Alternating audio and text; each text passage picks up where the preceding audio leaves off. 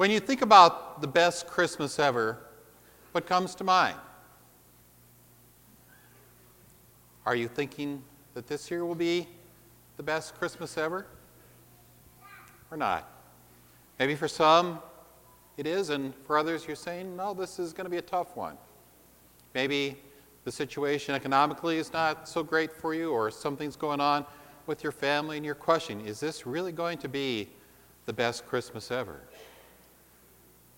What comes to mind for you? I know from, for myself, there are a couple of things that, that come to mind when I think of some of the best Christmas evers. There was that one when I was probably about 10 or 11, and my parents got me a new bicycle for Christmas. And it wasn't so much that it was a new bicycle, but the fact that I knew that year was a year my parents were really struggling financially, and that somehow they found the way to, to get that bike for me. And, and I remember how excited and yet how touched I was by my parents' love. But as I thought about all the, the different uh, Christmases and which one was the best ever, strangely, one came to mind was the year that our son uh, was in the, the hospital in, in Iowa City. He was in the hospital from before Thanksgiving until the afternoon of Christmas Day. And that was really a Christmas where all the, the other stuff that we often associate with Christmas didn't mean that much. But the fact that I knew that, that God loved me and loved our family and loved my son so much that he would send his son so that no matter what happened, that he'd be okay. That was the best Christmas ever. To make this the best Christmas ever, we need to, to, to receive the gift of God Himself. And, and so we have to ask ourselves is this going to be the Christmas where we let God show up in our life? Are we going to, to fully unwrap the gift of Jesus? Or are we not? We heard from the prophet Isaiah an amazing prophecy in words that I think maybe many of you have heard, but from Isaiah chapter 9. But in there, we hear this wonderful word For unto us a child is born, unto us a son is given and the government is going to be upon his shoulders. And he will be called Wonderful Counselor. And throughout today and the coming weeks, we're going to unpack some of those things that it means. There are things we'll be looking at. But today we want to focus on what does it mean that Jesus was born to be our wonderful counselor? Have you ever thought about that? Is Jesus your wonderful counselor? There is all sorts of advice out there, isn't there? Sometimes uh, more advice than we need. Uh, there's lots of advice about what we should be buying. I, I've heard at least five different things that I can buy that is guaranteed to make me and my family happy this Christmas. Wow, great advice, huh? Uh, you know, there, there's all sorts of advice out, out there. Uh, you can watch Dr. Phil, you can read all, all, sorts of books, but I wonder how many of us really think about that Jesus is the one who wants to, to, us to come to him and let him be our wonderful counselor. Now, I've done a little bit of counseling over the years, and it's interesting to me what I've experienced about people coming for counseling. There are basically three kinds of uh, groups that, that come uh, for counseling. There are the desperate. Something is blowing up in their life, and they're desperate. And they're ready to, to come and pour out their guts and, and share with me how their life is a mess. And then there are those who come because basically they want me to agree with them about their plan to change someone else in their life. yeah, it is true. They, they got this amazing plan. If only someone else in their life would change, they'd be happy. But this plan for change has nothing to do with them changing anything within themselves. So that's the second group that come. And then there's a, a small percentage who come because they're wise, because they realize that they don't have all the answers themselves, and they're looking for some way to, to approach the problem in their life in a different way, and they're ready uh, to make some, some changes. My guess is that, that God kind of deals with the same situation when it comes to us being His wonderful counselor. There's a lot of people that come to God when they're desperate, right? Even on the soap operas, they get religion. You know, there's some crisis, and it usually repeats about every week. Somebody gets into a crisis. Oh, God, please don't let Susie die. And of course, next week it's George is going to die. You know, but it's amazing how they get religion at that time and, and cry out to God. But that's we're wired in our human nature, I think, uh, that when we're desperate, we, we somehow feel a need to cry out to God. And then there's that part of uh, us that we really do kind of go to God for counsel, but we really want to give God our own advice. We come to God and say, God, I've got this problem, and I think you should agree with me. And if you would only change my husband or my wife, my life would be wonderful.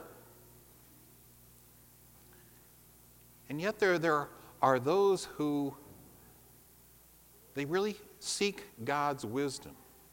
In the book of James, chapter 1, it says, If any of you are lacking wisdom, you should ask for it, and God will give it generously. My challenge is this Christmas are we going to let Jesus be our wonderful counselor? Are we going to be wise? And, and, if we're lacking wisdom, are we going to go to Him and ask Him for that wisdom? Now, one of the things that, that uh, is good about a counselor, if they're going to be a good counselor, they should be a good listener, right? You like a counselor who's going to be a good listener. If, if your counselor's not listening to you, you probably need to find another counselor. How many of you would agree that God hears our prayers? Raise your hand if you agree God hears our prayers. Ah, okay, pretty high percentage. How many of you believe that God answers your prayers? Not quite as many, but quite a few. Now, I'm going to challenge you on this. I think that, that oftentimes we believe God answers our prayer after the obvious answer is right there in front of our face. But do we believe God answers our prayer before He gives us the solution to our problems? I'd like you to turn to the Gospel of Luke, where we, we see, uh, again, uh, an example of God answering prayers in the, the Gospel Luke, in the first chapter, we have the, that gospel account beginning with Luke sharing with us how John the Baptist, who was, was born to be the preparer of the way for Jesus, the forerunner of Jesus, how he was born. And in Luke chapter 1, it talks about how the birth of John the Baptist was foretold. John the Baptist's dad was, was a priest, and it was at his time here to, to be able to serve in the temple. Uh, and, and, there, and so uh, Zechariah, John the Baptist's dad, is there in the temple and he's helping out and serving. And if we get to uh, the 11th uh, verse there, it says as he was uh, doing that, he was out in the, uh, the temple serving and the people were outside praying. It says there in verse 11, then an angel of the Lord appeared to Zechariah, standing at the right side of the altar of incense. When Zechariah saw him, he was startled and gripped with fear. I find that funny. You know, here he is serving in the temple, and when God shows up with a special message for him, he's surprised. I wonder if any of us we spend week after week in church and we're worshiping and uh, praying to Him. And I wonder if any of us would ever be startled and even afraid if God said, Guess what? I've got an answer for your prayer. Zechariah, he's startled and he's gripped with fear, but the angel said to him, Don't be afraid. You can have a pretty good idea that this is of God when you hear those words, because they're repeated over and over again. When God says, Don't be afraid, you can probably trust him because he's spoken those words over and over again to his people throughout uh, the ages. He says, Don't be afraid, Zechariah. Your prayer has been heard. Before Zechariah received the answer to his prayer in the birth of his son John, God heard his prayer, and now God is answering his prayer by letting him know ahead of time that it was God's plan and purpose to give them the son that they'd been praying for. Now, Zachariah and Elizabeth were kind of old, beyond the age where they thought that, that God would be able to answer their prayer the way they had thought God should have answered. I'm sure years before they had all sorts of great ideas about how God was going to answer their prayer for a child. But now, that prayer being answered the way they thought it would be answered wasn't going to work out. It would take God's intervention, it would take a miracle for them to have a child. And you know what? Zechariah couldn't believe God's answer. He really couldn't believe God's answer. And I wonder if for many of us that we struggle with believing God's answer to our prayers. Do we believe that God will come to us and speak to us the answer to our prayers? I know in my own prayer life, since I was a young person, I've really found myself changing my, my thoughts about what, what prayer is all about. When I grew up, I basically thought that prayer ended when I said, in Jesus' name, Amen. My prayer was done. What I've learned is that prayer is more than my talking to God and God listening. Prayer is my also taking time to listen for God, to listen for His answers to my prayer. And if we're going to, to let Jesus be our wonderful counselor, if we're going to let Him bring the, the wisdom that only He can bring into the complexities and problems of our life, we need to, to have that, that confidence that God will answer our prayer. So when you bring a need to, to God, when you share a problem in your life, and you ask God to do what God alone can do concerning that problem or that need, do we listen? Do we then, having brought our prayers to God, do we actually then begin to expect God to say something about our problem, about our need in His Word? Because oftentimes, this is exactly where God is going to be. You need to be into, if you want to hear the answers to God, uh, to, of God to your prayers, then you need to be in His Word. That is where God promises to guide and lead us into all truth through the power of His Holy Spirit.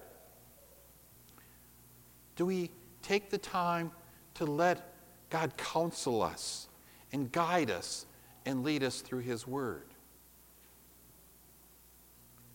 Do we take the time to listen to that still small voice of God that still speaks to His children? You see, God does do that. He does want to come and He wants to, to, to whisper into our spirit those answers and give us the guidance and the direction about what He's about to do in our life. But why don't we listen? Oh, I think sometimes we just get too busy to listen. We do that with each other, don't we? We get too busy to listen. And I think we even do more so with God. We get so busy that we don't take time to listen to God. I know I've done that. I think the other thing that sometimes gets in the way of, of our listening to God is that we have predetermined how God has to answer our prayer. We're not looking for God's answer, we're looking for God to answer our prayer the way we thought God should answer. There's a story that I've shared a number of times, but it's, I think, so helpful for us to understand that nature of us when we pray to God and think that He has to answer it our way. There's a story about a man who, who lived by a river, and the river was flooding. And as the river waters were rising, he said, Lord, please save me from this flood. And in his mind, he had it that the way that God would answer that prayer was by making the river waters recede. So a Land Rover came by and they said, We're rescuing people from the coming flood. Do you want to ride? The man said, No, I prayed to God. He's going to save me from the flood. Great confidence. A little while later, the river waters are coming a little higher, and a boat comes by his house, and the people from the boat yell into him, Hey, we're rescuing people from the flood. Do you want to ride in the boat? Not with quite as much confidence, he said this time. Uh, I, I prayed to God that He's going to rescue me from the flood. No, thank you. Finally, he's on the roof of his house. And a helicopter comes by, and they see him on the top of his house, and they say, We're rescuing people who are caught in the flood. Do you want us to lower down a rope for you and take you to safety? Uh, no, I, have prayed to God that, that He will rescue me from the flood, so, so no thank you. Well, the flood waters keep on rising, and he drowns. By God's grace, he goes to heaven. And he's looking, God's showing him around, and uh, you know, everything, and it's, it's, really good up there. And uh, God says, Well, you know, uh, always like to have an opportunity. Got any questions you'd like to ask me at this time? And the man says, Yeah, I do have one question that's really bothering me. I, I was there in the flood, and, and, I was praying to you that you would rescue me from the, the flood, that you would make the flood waters recede. Why didn't you answer my prayer, God? He says, I sent you a Land Rover. I sent you a boat. I sent you a helicopter. What do you mean I didn't answer your prayer? Now, we can, we can laugh at him for maybe his foolishness, but I wonder if we don't get caught in the same thinking that God, like with Zechariah, he had a, a bigger plan and purpose at work here. The right time for John the Baptist to be born was not 40 or 50 years earlier. The right time for John the Baptist to be born was right before Jesus' birth, so that he could prepare the way for Jesus. And so God didn't answer his prayer in the way Zechariah had thought he should answer it. God answered it in the way that was best to work out God's plan of salvation for the world, to work out things that were really truly best for Zechariah and Elizabeth to work out all things together for good to those that love him. God answered their prayer according to God's plan and purpose. Do we allow God to answer our prayers according to his plan and purpose? Today, I, I want to ch- challenge you to ask God to answer your prayers. To, to take whatever it is that you're struggling with most in your life, what it is that, that you feel you need an, an answer to, to, to move forward uh, in your life. And I want you to take that time to hear what Jesus would say to you. When I think of uh, Jesus as the wonderful counselor, I can't help but think of that time when Phyllis and I were down in Haiti. We were there on a medical mission trip with some other people from our church. And we've been down there in the week. I remember on uh, Tuesday, towards the end of the day, that one of the doctors who had been there, he came to me and said, I've asked a, a young woman to come uh, back here on Thursday. She's clinically depressed, and I think she should talk to you.